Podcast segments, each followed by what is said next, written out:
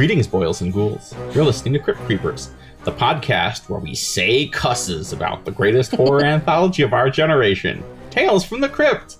I'm Thomas Johnston, and with me is the baddest kid in town, my sister, Mary Johnston. Yeah. Can I be like a bad kid the way like John Waters loves like a gum smacky blonde with a black eye? Um, sure. I don't actually want to be that. That's a terrible thing to be. But he makes it look good. Um I also love that that's like such a thing. You like it's sort of like John Waters. John Waters is the ultimate and I feel like our show is very guilty of this too, of being like, you know, that that very famous trope, which is based entirely on my friend Marilyn. Like he's like, I knew a person, a singular person like this once, and now she will be in all of my movies. When you're when he's such a strong, he has such a strong point of view, such a you're such a powerful and idiosyncratic author. Your, your stuff just becomes like self-referential to itself or exists within your galaxy it's it's the artistic and good version of the kind of movies Kevin Smith makes. Yeah, it totally is. Man, either that or like I've never personally been to Baltimore. I would like to go, but I imagine you get off the plane in Baltimore and it's just entirely populated by people from a John Waters movie, and you're like, "This is fun, but also I'm scared." Um, like every every second lot in a in a neighborhood is just a dump. Yeah, it's it's the thing. Where it's it's like the way you get off the airplane in New York, and it's just like you're in a Scorsese movie constantly. Yeah, yeah, yeah. Or uh, all of New Jersey is just an episode of The Sopranos. Yes, or the Jersey Shore, depending on what portion you're in. Right. Yeah. Well, I mean, those gangsters' kids are that AJ Soprano grows up to be the situation. Makes sense. Makes sense. Well, I think we have put off talking about this dire episode, so boo boo boo boo boo boo boo boo boo boo boo boo boo boo boo dee dee dee dee boo boo boo boo boo boo boo boo I feel like that was one of our better ones, to be honest with you. I was actually in the middle in the middle of it. I was thinking about we should make a supercut of all of them to see how it changes. So tonight, today we're talking about Undertaking Palor, which is one of the, it's not morally objectionable. I was kind of looking back. I was like, have we done an episode this bad? We've done worse episodes, but I was very underwhelmed by this episode. I don't think this episode is worse than the one, which episode I name I do not remember, but the one about the guy who's like, who's like, I'm shy. That's why I have to spy on the women in my building. Oh no, now I have to be married for the, to them forever, and they're real uggos. I think that was more morally objectionable, but Yes. this is pretty bad. It is Yes. both artistically bad and also morally bad. it's not good. I'm interested to hear your moral angle. Okay. This is directed by a man named Michael Thau. Michael Thau is a um, producer and director. Uh, potentially, okay, he's kind of famous for two things. One of which is being um, the son of the famous MGM executive Benny Thau, who basically was famous for um, sort of his calm and gentle demeanor uh, during a time period. This would have been like this would have been like the 20s through the 60s like up until the 60s um, calm and gentle demeanor in a time period where they definitely treated actors and actresses like they were cattle. Like he like uh he famously got liz taylor to sign because she was like i think everyone is basically dog meat but benny's a pretty good guy. So he was a famous he was a famous person. A famous sweet boy. Right, and he worked at MGM for a long time. Um, eventually became uh, like a high up exec, and you know is is beloved generally speaking, which probably means he was a real son of a bitch, but we just don't remember it because it Right, was the sure. past. Right, yes, yes. So, as one can imagine, Michael kind of grew up like on the lot. You can imagine him being like a little boy, like playing with the guns on Playing the set of stick a and western. hoop amongst the uh, amongst the racist Native American costumes. Right. His whole his whole childhood is like uh is like one of those things where you go on a Hollywood tour and you just like see a bunch of people in ridiculous costumes like wandering around the Mm-hmm. back lots, right? Um but uh, he basically um, did a bunch of odd jobs. Like he was just kind of he like did everything uh, for various Hollywood films, and um, director and producer Richard Donner took a shine to him and promoted him to being an editor and let him work on um, a bunch of projects like The Goonies, The Lost Boys, the entire Lethal Weapon series. Oh, cool. Um, yeah. And Michael's biggest claim to fame is that um, he did a lot of the restoration work for the original Superman movie um, with uh, Christopher Reeve. And uh, there's a whole documentary made about what he did and how he like fixed it and like saved large portions of it. Um, and then he went on to produce uh, and edit uh, Superman 2, the Richard Donner cut which um, stuck in a bunch more of the director's quote unquote lost material. So he has he has uh, some accolades behind him. I would not say this is one of them though. um, moving on to the cast, we have John Glover as simply the Undertaker. Uh, it's not a rule that if people don't have a name, it's a bad sign, but in this case, I think it's fair. Um, he is Brice Cummings and Scrooged, who's the guy who's trying to like muscle in on uh, Bill Murray's uh, job at the beginning.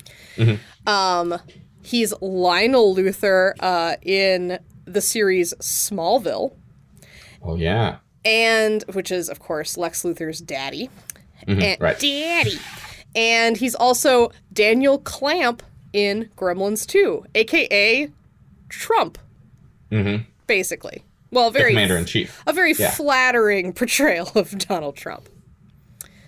Um, next we're moving on to uh, I believe his pronounced it's Jason. I believe his last name is pronounced Marsden as Jess. Um, this person mostly has done vocal work after this. Uh, he is Thackery Binx in Hocus Pocus, not the hunkalicious human version of, of Thackery, uh, just the voice of the cat. Why they don't have those people be the same thing, I don't know. But there you go. He's also um, Max in all of the Goofy movies. Goof Troop. And he's also uh, Haku in the English dub of Spirited Away. Uh huh. Yeah. He also he also is a minor is a minor character in some of the early seasons of Boy Meets World, I think too. Oh, interesting. Yeah. I bet he had a butt cut.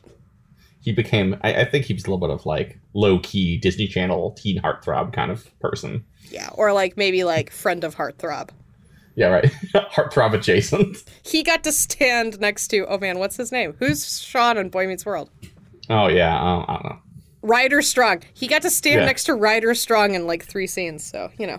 Yeah, yeah, right. Um, so then we also have uh, Ke Huy Quan as Josh. Um, this is, of course, Short Round in Indiana Jones and the Temple of Doom and Data in The Goonies. Um, yeah. My, I found this fact about him and I thought it was really funny. um, he was talking to his mom while he was shooting uh, Indiana Jones and the Temple of Doom, and he informed her that he could not, for the life of him, remember the name George Lucas or Steven Spielberg. So he referred to them as Bearded Man One and Bearded Man Two. I wonder which one which one was Bearded Man one. I think? assume in the order George Lucas was one and Steven Spielberg was two. All right. Now that we've now that I've plowed through that that uh that list. What is this episode about? this episode. Undertaking. Ugh. No, no, no. All right, I'm ready. You ready? You ready? I'll give it to you as if it's a commercial in the 90s.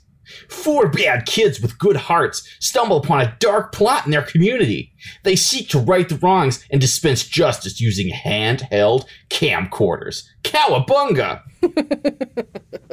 I like it. so yeah, so this episode this episode is bad. Um this episode is bad for reasons that I are not not complicated or just unexpected ways. I think when you when you hear that there's going to be an episode that's about that involves kids and child actors and stuff, you're expecting a certain flavor of bad, but I don't think that flavor is the flavor that this episode has. Would you say that's fair, Mary? I would say that's fair. And you know, actually I did I know that you don't like to do this because you like to be unspoiled, but I did read so people this is a very polarizing episode. Uh-huh. most people love the graphic parts of the episode, which I found almost unbearable. Oh, yeah, okay, yeah.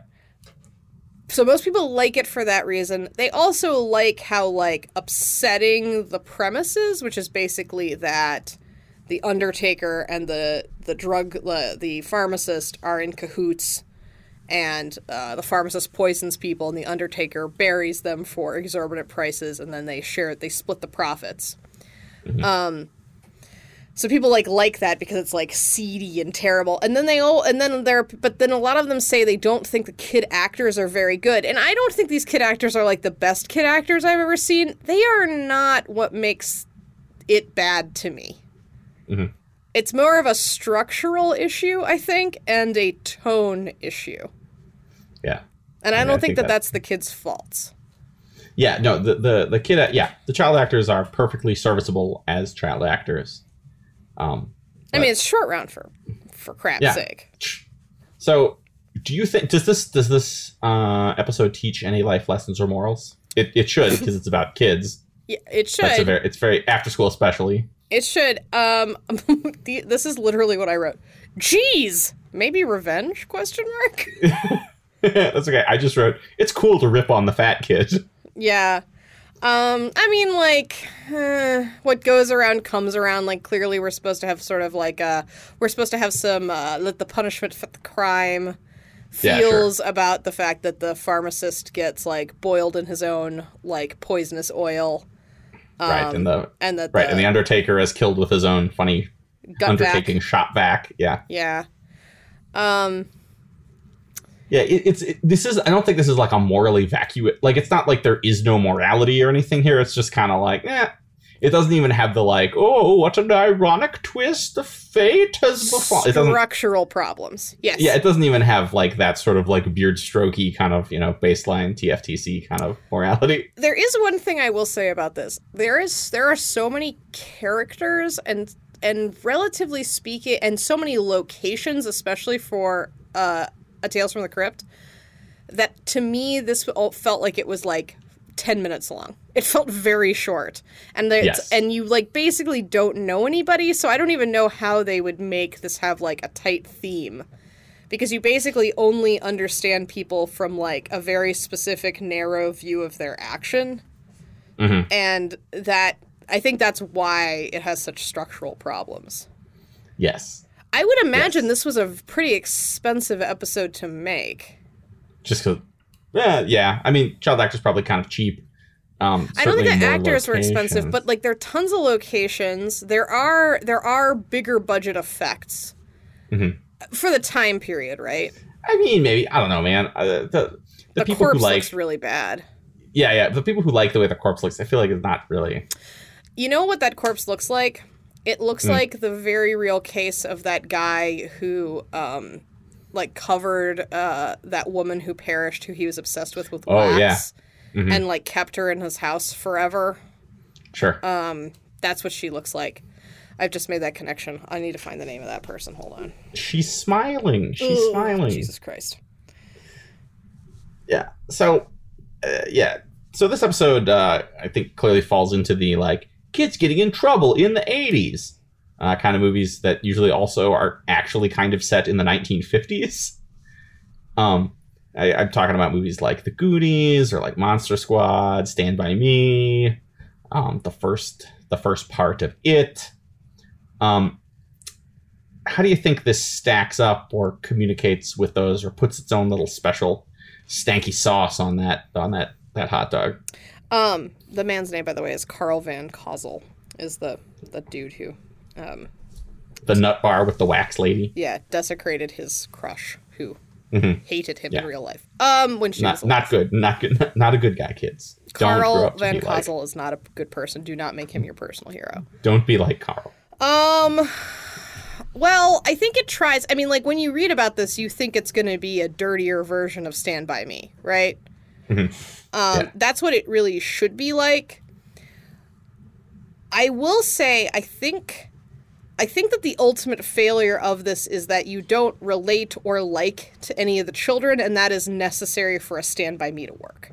Like the entire point of Stand by Me is that you're supposed to see yourself at in one of those children like that like kind of the end credit scene where you find out what like happens to them later right like Mhm. It's supposed to be it's supposed to be sort of like childhood in a bottle that you can open up and watch and enjoy again. I Right. don't feel that from any of this because I don't relate or like any of the kids. Yeah, and, and let's be clear, these kids aren't like annoying the way normal kids are. These kids are maybe too realistically like teenagers in the 90s in that they're obsessed with porn and I mean, okay, Mary, let, us run down. What are the characters' traits? There are four. There are four characters in this. What are They're- their traits? they love porn and swearing, they swear like way too much. and one of But, them like, can it- get over his dad dying real quick. Oh no, no, no! I just mean like, what are their gimmicks? Right? There's the one who's short. Oh, oh, oh, oh, oh. There's one who is fat, Fat. and also like wears a big coat, kind of.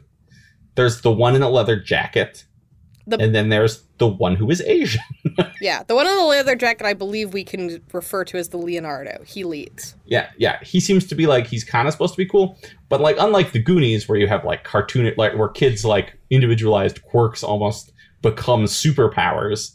Um, in this, like I don't even, I, I don't even, I don't even remember any of the kids' names, and I don't even think. Uh, wait, the fat one is uh, is Norm. Is that right? Jesse's the one who has, or Jess is the one who has the um, The leather jacket. the leather he's Jason jacket. Marsden. Yeah. Yeah, Norm I think is the fat kid. Obviously, uh, uh, Ke Huy Quan is the Asian kid. Right. I don't know Whose name is Josh. whose name is Josh. I don't know who the other two are. Yeah, yeah, yeah, right. No, but but but just to say, like, so so, and they just kind of swear, and they do that thing that the. Uh, I feel like this is not really a standard of, mo- film at this time, but the thing where like to show that these people are friends, they have to like just rip on each other and just be dicks to each other. Yes, the in And that's it. betweeners syndrome. Yeah, exactly. Yes, yes. That's Oh. more John, Johnston, not even inside baseball, but just like more Johnston family references. Yeah. The In-Betweeners, I would say, is not. Uh, if you think the In-Betweeners is about realistic friendship, uh, get new friends, first of all. Um, it's entirely just, I think, like cringe comedy take to its like most illogical extreme. yeah, yeah, yeah. Which is which Yeah. Mm-hmm. is beautiful and interesting in its own right. But uh, yeah, people who are like, oh, it's just how it was me and my mates were. I'm like, that's terrible. That's terrible news. Your mates shouldn't be actively trying to kill you. There's also um there there are some problems. So like, uh, yeah, they, they basically feel like low rent super bad in this. yeah. Yes. in that you don't actually like understand any of their interiority or care about them, or like understand why they're friends beyond the fact the fact that they're all like revolting. They'll hang out in the general vicinity and then are welded together by a horrific mystery. That's another problem. It's too dark. Like there's a reason Stand by Me is not about one of them going to like about them going to see someone's dad who is dead. It's a random corpse. Yes, yeah. No, the the, the, the Josh's dad that also It's too it's way- too dark. the way that, that the way that line is delivered is just like my dad is dead. I, I laughed. I laughed the first time I saw it. yeah, you didn't even need to be desensitized. yeah, no, it's just so bad. Um, but the mystery here kind of reminds me of. Um, uh, it will come as a surprise to all of our listeners that I was a bit of a nerd growing up, and this is like when you're playing Dungeons and Dragons and you're trying to do a mystery story, but you know the story has to keep going in one way, so you can't really have like twists and turns. So it's just kind of like you witness, you witness people revealing information you're not supposed to know. Now you have to go get information. Where's the information? Or you know, oh, it's it's in the desk. You just have the papers. Okay, and now how will you resolve it? You just resolve it, and it resolves, and then oh, there's fighting, and uh, you win. Do you know what I mean? Like it does. It's not really like a real mystery. It's like it has sort. It's dressed up like it's a mystery story, but really you just sort of move from location to location, and it almost doesn't matter what you do. Could you relate to that at all, Mary? Yeah, well, I mean, I know what you're saying. Like, it's not. Um, I- would. I think calling this a mystery would be generous. Yeah. Okay. Yeah. But but the the- way they discover the crime, the way they investigate, the, yeah, it's not really. But the way they investigate, it's just kind of Well, like no, we're gonna break into his place is- and look for papers, and we I find the papers. They're right here. You know. Yeah, I think that we're supposed to. I think it's supposed to feel. like It's definitely supposed to feel like the Goonies, right? Mm-hmm. The Stand by Me plus the Goonies, right? Yeah. It does so i think we just naturally assume because it feels that way that there's supposed to be like a mysterious element to it or like something mm-hmm. to like solve or find but there isn't. It's just sort of like g- more bleak and bleak series of events happen and you just like watch these characters kind of like stumble through them. The biggest issue i think i had so number one, a big issue is that these kids aren't likable, and we the story is ultimately not about their friendship, or and it's not particularly fun. That's like the first problem mark against Sure. it. The second mark against it, and this might be a little bit of a surprise to you. I think that this thing could have been saved if it were more supernatural. Like, I think that if the pharmacist and the undertaker were like vampires or something, it would Sure. have been better because the whole point, like, to watch Yeah, no, no, no. to Yeah, watch it's- these kids just see like unbelievable savage murder played out by two adults is like pretty heavy but they don't really treat it that way if it was supernatural you would understand why this needs to be about children like seeing Yeah. stuff being able to like be imaginative and in like a world of fantasy enough that you can like cut through and see moments where that is like coming into your real world you understand why other adults brush it off. It's kind of like the the novel it is about this and actually is like pretty good at that piece of it. There are other parts of it that are not at all good.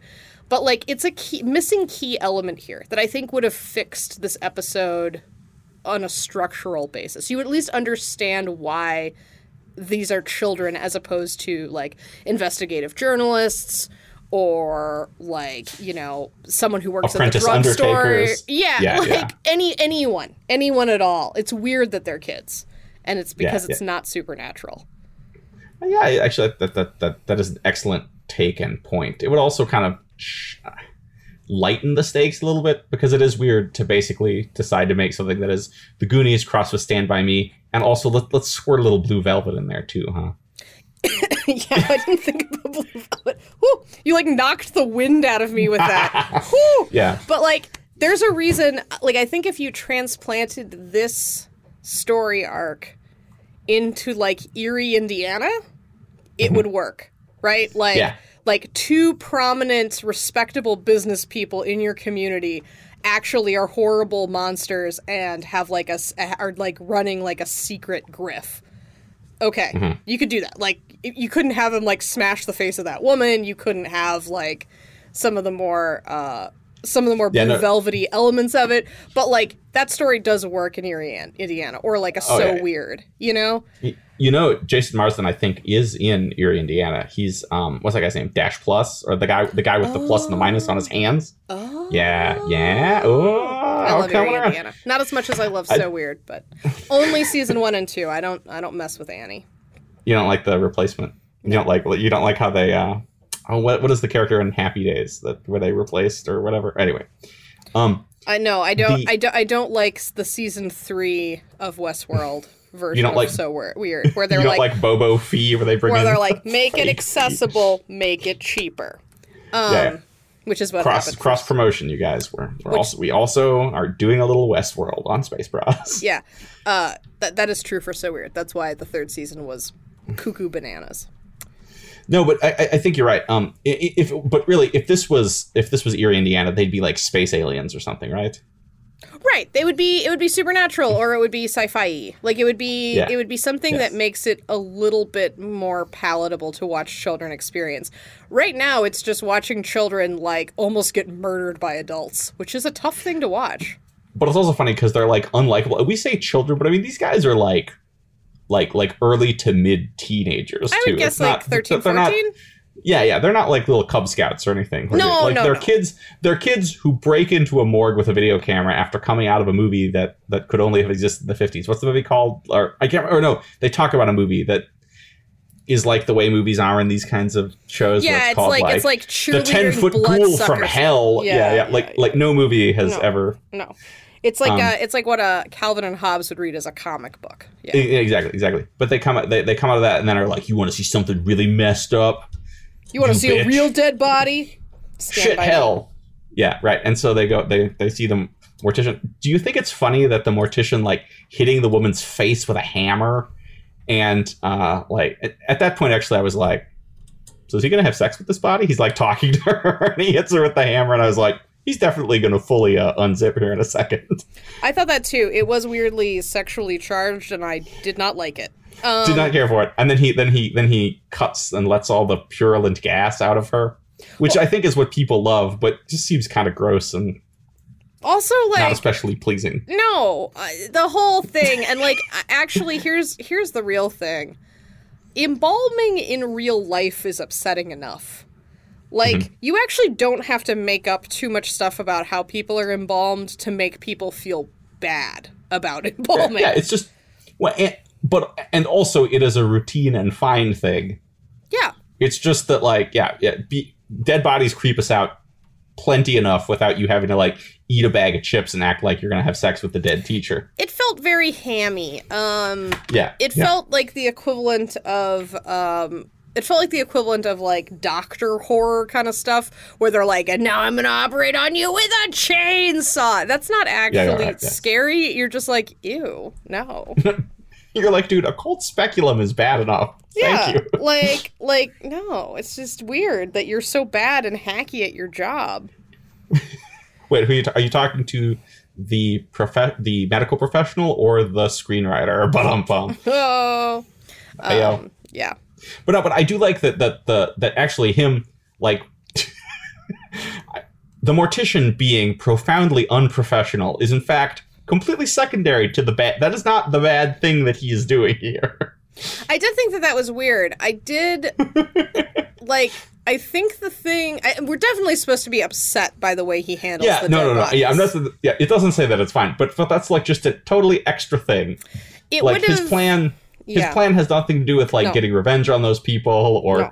giving him bodies for his sick fantasies. No, he's just he just also he, He's- he just he's a- also he's a- is murdering people. He's accessory to murder is actually his crime. It's totally fine that he's like smashing people's bones to make them smile. Yeah. I don't know. It- yeah, it doesn't. I'm not saying that, but yeah, it's uh, In the in the in the moral judgment of this, we're supposed to be upset by it, but it doesn't actually connect or matter yeah, right. with his actual crime. In fact, it might be even more scary if it is just business. And Yeah, maybe yes. and then maybe you could have kind of like the disillusion of children w- watching adults, you know, Mm-hmm. kind of be their greedy horrible selves. Yeah.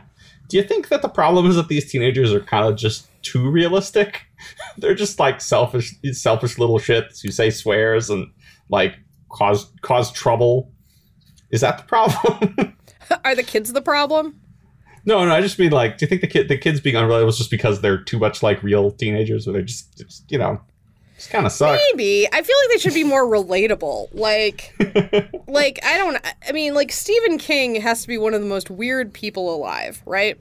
But he can hmm. consistently churn out a cookie cutter archetypal child that will pull at your heartstrings at least a little bit. You know? Like That's what I mean. Maybe that maybe that kid is made up and fake. Maybe these kids are too real. It's too real for us. maybe. I don't know. No, I don't think it is. I think these kids are just not actual people. Nobody it's in this good- is actual people. How good of you, Mary, to bring up Stephen King, though, because this this moves us into another point I would like to speak about here, Maine. which is that, which is Maine, right? Which is Stephen King, but also tell, Tales from the Crypt, where this is again one of those things that is solidly placed in the modern era because there are like you know handheld video cameras that kids have access to, and they make reference to the Predator, but also they talk. They also they dress, or at least one of the kids kind of dresses like a '50s greaser, and they uh and you know they, they live in like this sort of idyllic mayberry sort of t- looking town where you can like walk to the drugstore and stuff and they seem Like, don't to you just know that drugstore has a soda fountain? It does. yeah for sure for sure those guys those guys are also making milkshakes in addition to dispensing asthma poison They're making like Um, egg creams too, because you know this is the East Coast. right Actually, I think there are And- palm trees in it, so I suspect it's LA. But who knows? and I'm trying to delicately sneak up on this point, but they also have this thing where they're where they're American teenagers who seem to exist in a pop culture that is completely untouched by African American people. Oh, Do you know what I mean? Where like just yeah. like like this was the this was the 90s. Um, like rap is king. Yeah, you're right. right. Of course. and and like and, and if you're like like trou- trouble making little JDs, you're not you're not acting like your your backup dancers in uh, West Side Story. You know, Yeah, that's right. It is weird. It's like a it's it's a it's, it's a lost in time episode for right, sure. right, right, right. I, I think it's Yeah. because they're trying to bite on like that Stephen King style. Yes, Which yes. Stephen King or- also is one of those places where he's like, "There's never been a black person in Maine." right. Well, exactly. oh, No, there is exactly. always one black person in Maine. and he's- usually he is magical. sometimes he's magical, or sometimes he's very much a side character to the character that is me. Yeah. yeah, you're right. Yeah, yeah. yeah. Um, well, they say write what you know. So. Well, cocaine. Is that what he wrote? In in some cases, yes. That's what Ma- Maximum Overdrive, right? Maximum Overdrive and Tommyknockers, for sure. Yes. Yeah. It, it, it is funny to me that the um the, the two pillars of this community, right? A, a drugstore owner, a pharmacist, and a little independent rinky dink mortician, are both jobs that in the fifties, I, I assume, um, would have been like made them big shot, you know, pillars, professional, you know, Yeah, they probably would have been. They probably would have had the nicest houses in the on their block. Yeah, right, for sure. right, right, and like you know, and the doctor who makes house calls, and the one lawyer, and all that kind of stuff. Um, The businessman who owns the town, and you're like, is that a thing? I've lived in small towns before. I wasn't aware of a person who quote unquote owned my town. Yeah, usually that guy like owns like a lumber mill or something.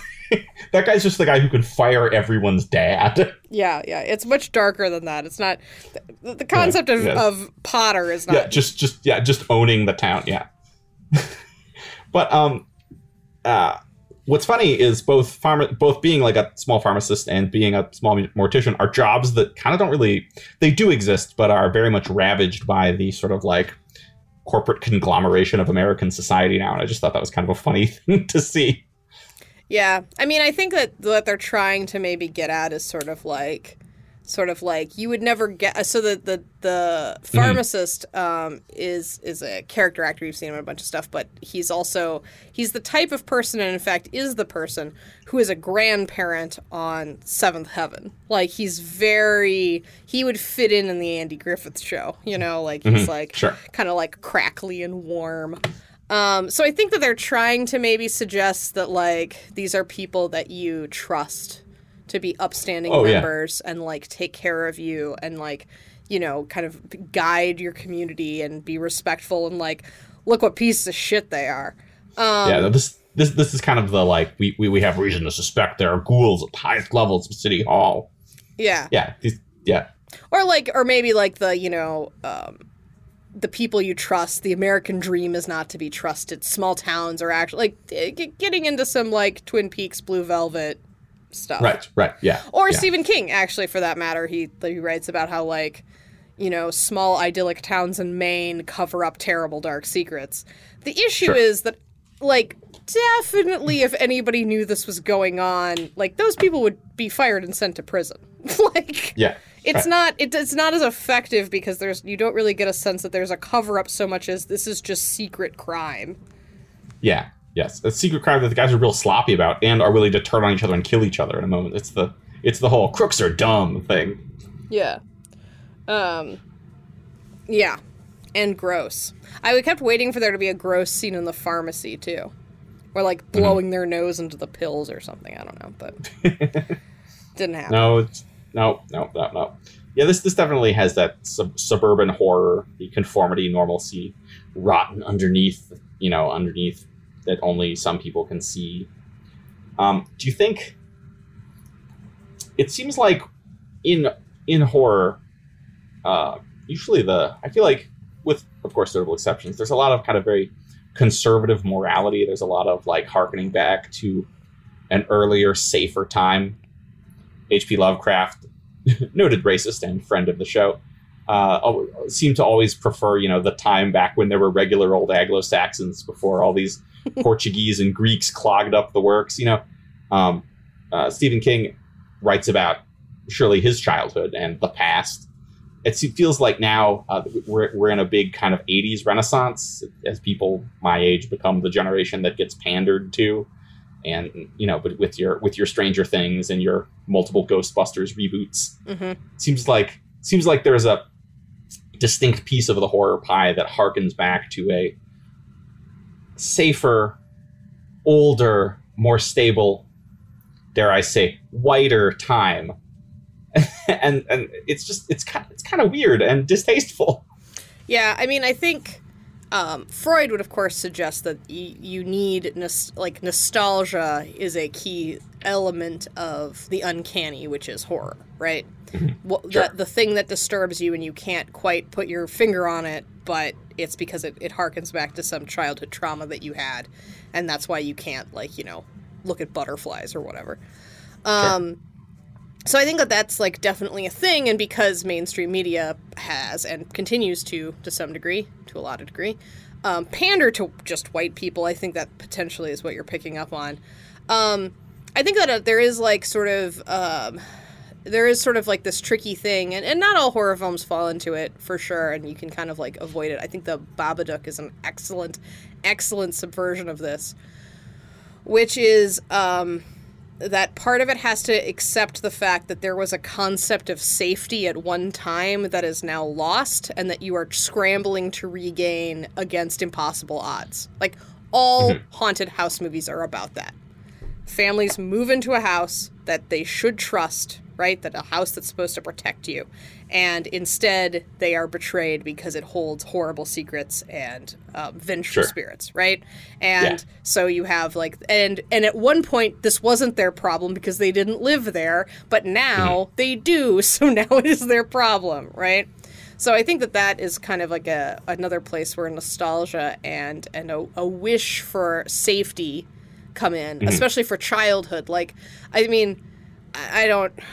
I'm not the biggest Stephen King fan, so people who are probably can like chart out why I'm wrong about this. But I think that to some degree, Stephen King, with his stories about children, um, kind of harken back to the fact that both there is something special and wonderful about being a child and like the naivety that you bring to situations um, and the wonder of the world but also kind of the sadness and melancholy of childhood which is realizing that the world is actually not like a safe and magical place that you are destined to become uh, a a multi-millionaire, if not billionaire, who has to become addicted to cocaine to feel anything, right? Like that's Sure. right. That's kind of like he kind of he the corrupting forces are like coming in at you, and they've always been there, even when you were a kid. You just didn't recognize it, right? So. I think that's another element where you have kind of this like dichotomy of like safety versus danger, and the danger actually was always there. You just weren't aware of it um, which I think is what this is supposed to be like. And that's Sure. why it kind of like draws on these weird uh, Mayberry um, comparisons. Um, what's weird about it is it's sort of then like lost in time, and no one relates to this because this was in fact no one's childhood. Right. Right. Also, they should have just said it in the past. Like, Yeah. like the reason these things work also are because you're reflecting the people watching its childhood. So setting it in the 90s when it comes out means that you're not speaking to your like key demographic, which is like 20 to 30s, right?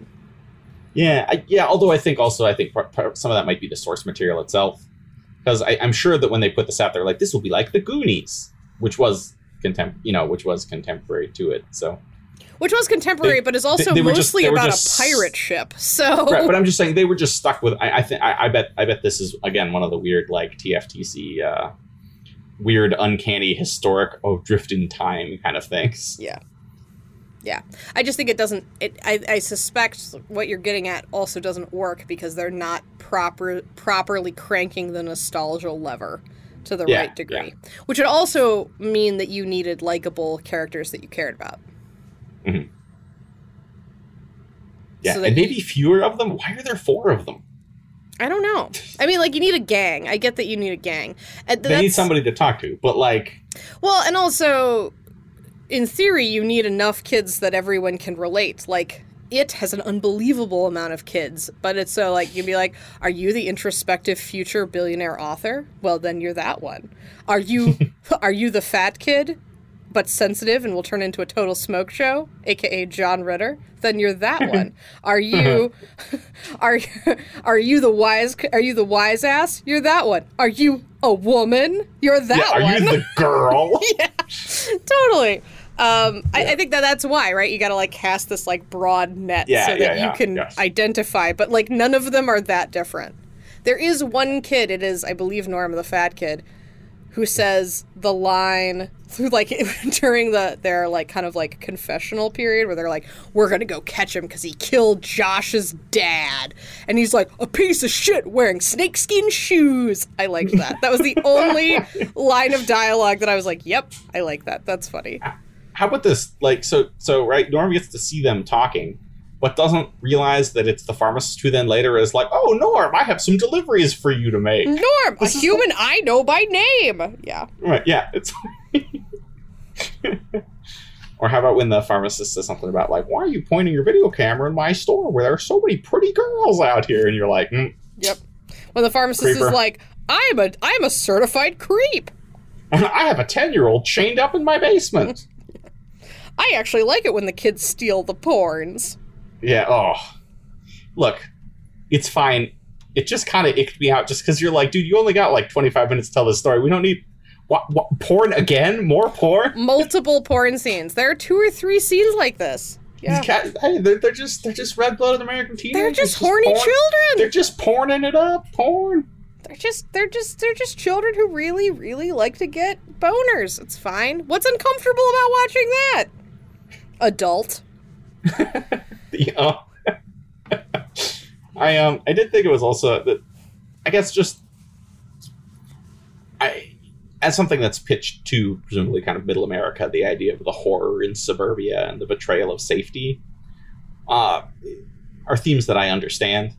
But it does seem funny to me. This makes me think about. Um, I read an article about uh, the villages that, that that huge retirement development in Florida. That's like you know one of Oh. the top ten biggest cities in the state. Yeah, where And it's like uh, where it's like it's like uh, America Town, USA. Right, right. It's and and and how the people there and they interviewed people there, and who knows, you know, how representative or whatever.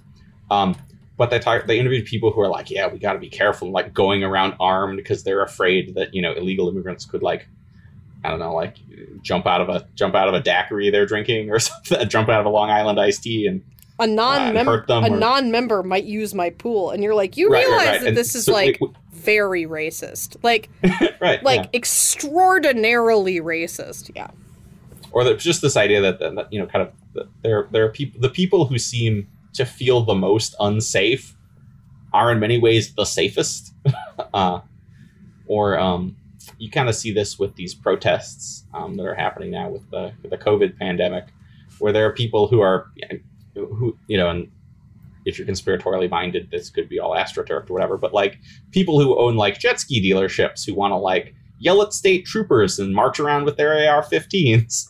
Um, where whereas there are also people who work in slaughterhouses and are like drop, you know, just like falling over on the line because they can't breathe from COVID infections, uh, attempting to process, you know, the foods that we need to eat. Um, and you're kind of like, so which of those people is more insecure? Which of those people should be more angry at the gov- at the government? yeah. we, we've drifted off course, but I think that's just because there's not a lot here, folks. It's got structural problems. The kids suck.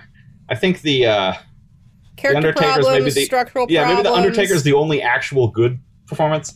I do like how gleefully evil he is, and how I like all the ostentatious eating he does around the bodies. That's that makes me think of the uh, the one we did. You like how I can never remember the names of any of the episodes we've done already.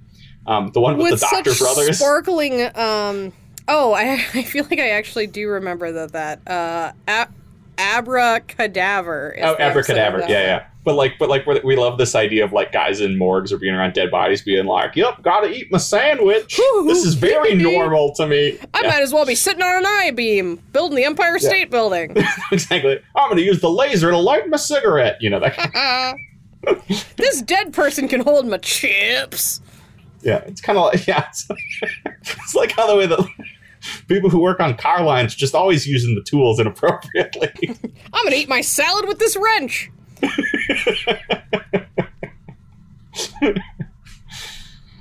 Oh, well, Oh, you're, you're, I mean, I mean, you're a doctor. How many times do you use a dead body to eat food?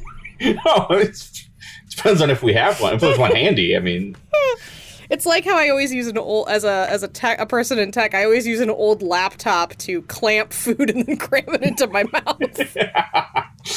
yeah, you know exactly. Let me put it like this: We don't always have a body, but whenever you do have a body, you always use it. Uh, well, it's like we don't always have a body, but when we have a body, we actually have a buffet table. You see what I'm saying? You following me? Oh man. Do you have anything else you want to say about this dog? Not a damn thing. All right. I do have a rating. Well, I, me too. But I think, in the spirit of the 1950s, I think it's men first here. Go first. Also, this will Okay. clarify the rating scale for me again, which I don't remember. How low is too low? I don't remember. I uh, I I felt so. This one, I I wanted to give it low, but then I thought about how we have seen. This is technically and structurally bad. I don't know that it's morally objectionable. You know, like your Corman's Calamities or your um, whatever that guy, the one with the guy in the the rape juice. yeah. And so I was like, what's the basement? Is it one? Is it zero? It's not, this isn't like harmful to watch. So I, I just never want to see it again. So I gave it a one. But then I gave it a half point because I did like the way the mortician was eating that bag of chips. So I gave it one and a half skin mags. Shit! Damn it! Um, once again, is the lowest we can go zero or one? Uh, I think the lowest we go is zero. Okay. Okay. Okay. Okay. Okay. Okay. You're like, are you the commissioner of the rating system? I don't know. I think it's I, whoever's more confused at the time. I think is the is the Right, not right. commissioner. The other one. Are you afraid you'll you'll like give it a zero and be like, nope, there's a flag on the rating. Sorry, invalid sorry, rating. invalid rating. Guess now gets to be president of the United States. Hanging chads. Um, That's right. Yeah. I would like to give this episode a one out of five snakeskin shoes. Oh, sad. Not a full pair. No, Just a single snakeskin. shoe. You gotta cram both feet into one snakeskin shoe. Better make it big and have It would be feet. funnier if you had a fractional rating. Yeah, a half a snakeskin shoe, front half or back half. I, you convinced me. It's not. I, I do. half? I think that this is distasteful, maybe not morally objectionable. Yeah, I right, am right. sad that the children had to be exposed to this. Although probably you know they're Hollywood kids, so they Who even knows? Yeah, these kids are probably all like 25. yeah, probably. 25 playing 14, you know? This is we're in a little rough patch, I will say. Yeah. Well, Mary, you don't you don't have to worry too much. Strap on your lobster bib because next time we have something a bit more indulgent and delicious. Ooh. Next time, Mournin' Mess. Potentially, we'll take a bite out of crime. As always, thank you for listening to Crypt Creepers. Please check us out on Apple Podcasts, Stitcher, Spotify, whatever way you listen to podcasts. We are there. Um, and while you're there, please subscribe, rate, or leave us a review, little love note, little mash note. We love it. Um, be sure to visit us on our website, outrageousmechanisms.com slash crypt dash creepers um, to see back episodes and also find other excellent podcasts. Till next time, kiddies. Let's hope the stunt coordinator was on point. Because if those kids fell out of that window well, lights, camera, traction!